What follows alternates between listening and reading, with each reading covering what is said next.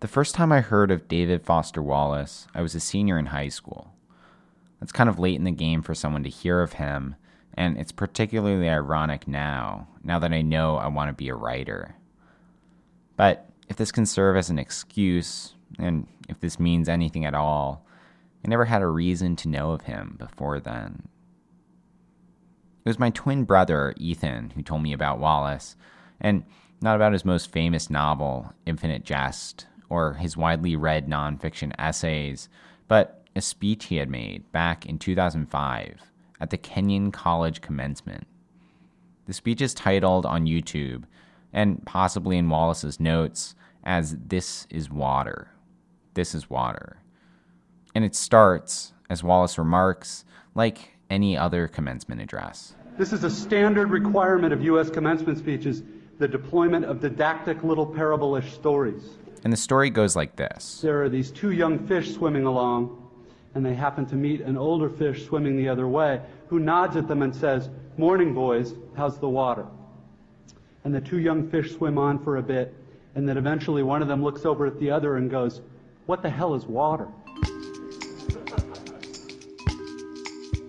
The point feels deep, like not just funny, meaningful. But it's not totally clear why, kind of like a lot of other parables. The point of the fish story is merely that the most obvious, important realities are often the ones that are hardest to see and talk about. Stated as an English sentence, of course, this is just a banal platitude. But the fact is that in the day-to-day trenches of adult existence, banal platitudes can have a life or death importance.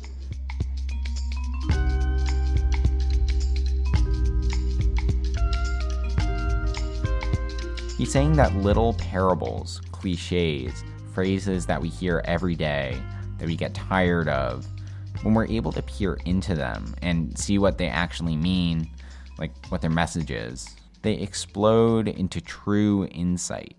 Insight that, in the long run, I guess, can mean the difference between life and death. When I was a senior in high school and Ethan told me about this speech, I looked it up. I listened to the whole thing. It's about 20 minutes long, and it really, really spoke to me. Like, I felt it. It felt like truth, capital T truth, or real and honest. What I was going through then was this very reflective, transitory moment in my life. You know, I had just gotten into college. I was ready to move away from home, started a new chapter in my life, and I looked back at all those years I'd spent in school. I guess it was 13 or 14, including preschool and kindergarten, maybe even more. And I just thought it was so strange that I had never questioned what I was doing. You know, like I just sort of got up at 7 a.m., which to me was really early in the morning. So I was always tired. I got dressed, walked to school, sat through class after class after class, and then went home. That was it. I didn't have many friends. I didn't have all that many hobbies. And I just went to bed, woke up, and did it again. Again and again and again. Day, after week, after month, after year. Get up, go to school, come back home. It wasn't always this simple, of course, but what was strange was that I never questioned whether I should be doing what I was doing. Like, I didn't need to do it. Why get up so early? Why even go to school? I don't think I could have answered that question, at least well, for many years. I just did it and then kept on doing it. David Foster Wallace talks about this kind of routine. This thing that becomes so natural to us that we no longer understand why it's there. He uses the example of the average college graduate working a white-collar job. By way of example, let's say it's an average adult day, and you get up in the morning, go to your challenging white-collar college graduate job, and you work hard for 8 or 10 hours, and at the end of the day you're tired and somewhat stressed, and all you want is to go home and have a good supper and maybe unwind for an hour and then hit the sack early because, of course, you have to get up the next day and do it all again. You do this again and again and again. It just becomes your routine. Not bad, not particularly good, though. just reality, your life, school, job, marriage, the constants and the cycles that fill your days up.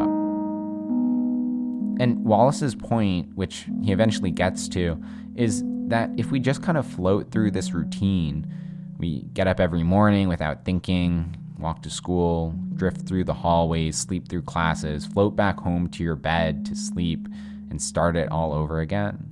If we do this without thinking, we end up losing sight of what might actually matter.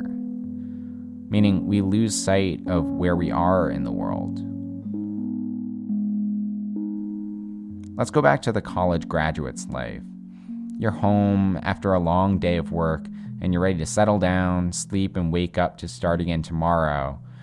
And I'll let Wallace take it from here. But then you remember there's no food at home. You haven't had time to shop this week because of your challenging job. And so now after work, you have to get in your car and drive to the supermarket. It's the end of a workday, and the traffic is apt to be very bad. So getting to the store takes way longer than it should. And when you finally get there, the supermarket is very crowded because, of course, it's the time of day when all the other people with jobs also try to squeeze in some grocery shopping. And the store is hideously, fluorescently lit and infused with soul-killing muzak or corporate pop. And it's pretty much the last place you want to be. But you can't just get in and quickly out. You have to wander all over the huge, overlit store's confusing aisles to find the stuff you want. And you have to maneuver your junky cart through all these other tired, hurried people with carts, et cetera, cutting stuff out because it's a long ceremony. And eventually,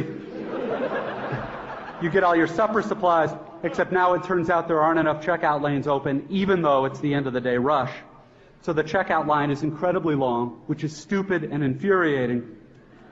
But you can't take your frustration out on the frantic lady working the register, who is overworked at a job whose daily tedium and meaninglessness surpasses the imagination of any of us here at a prestigious college. But anyway, you finally get to the checkout line's front, and you pay for your food and get told to have a nice day in a voice that is the absolute voice of death. And then you have to take your creepy, flimsy plastic bags of groceries in your cart with the one crazy wheel that pulls maddeningly to the left, all the way out through the crowded, bumpy, littery parking lot. And then you have to drive all the way home through slow, heavy, SUV-intensive rush hour traffic, et cetera, et cetera. It sounds like hell, almost, when he says it like that. It's familiar, though, right? The frustration, the repetition, the annoyance, everything. What Wallace says, though, the point of his speech, beyond just saying that, well, yeah, life is dull and repetitive and exhausting, his point is that we can choose to see it differently. When we do this thing again and again and hate it, we hate it because we are only seeing ourselves in this terrible, horrible, cyclical world. We are the ones being pushed around, and we are the ones being bored, and we are the ones being inconvenienced. It's what Wallace calls our natural default setting. We are at the center of the world. What you might do, though, is conceive of how other people also fit into this world. You know, the car that cuts you off might be driven by someone rushing to get their child to the hospital. Or the teacher that gives you detention might be suffering through a long divorce. Or the lady who bumps into your cart at the supermarket without apologizing might have just lost her mother. These things aren't likely, but they're not impossible. And if you choose to ignore them, give in to your default setting, then you'll live your life at the center of a miserable world. This is the difference between life and death to Wallace. The banal platitude that those things that are most important are often those that are hardest to see. Without seeing them, maybe we're just stuck in a hamster wheel. Wake up, go to school, sit through class, walk home, go to sleep. The difference between life and death, I guess. To Wallace, maybe it was. He famously committed suicide at age 46 in 2008. 3 years after he made this speech. The point is, though, that if you can overcome the constancy of routine that washes over your life, if you can somehow see what surrounds you, what's real and what's possible, then you might find something that means something.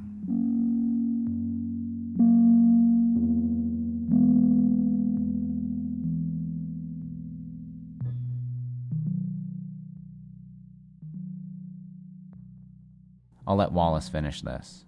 The alternative is unconsciousness, the default setting, the rat race, the constant gnawing sense of having had and lost some infinite thing.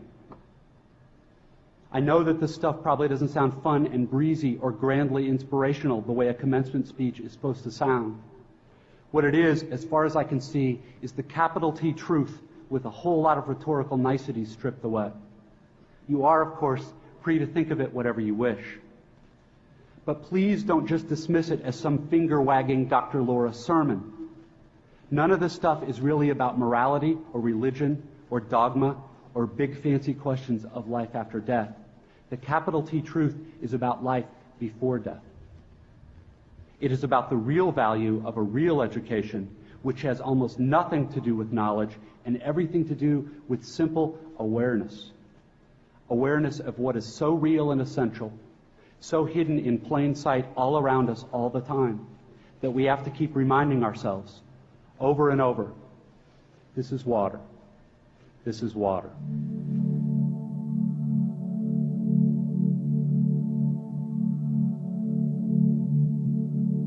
That speech inspired today's show.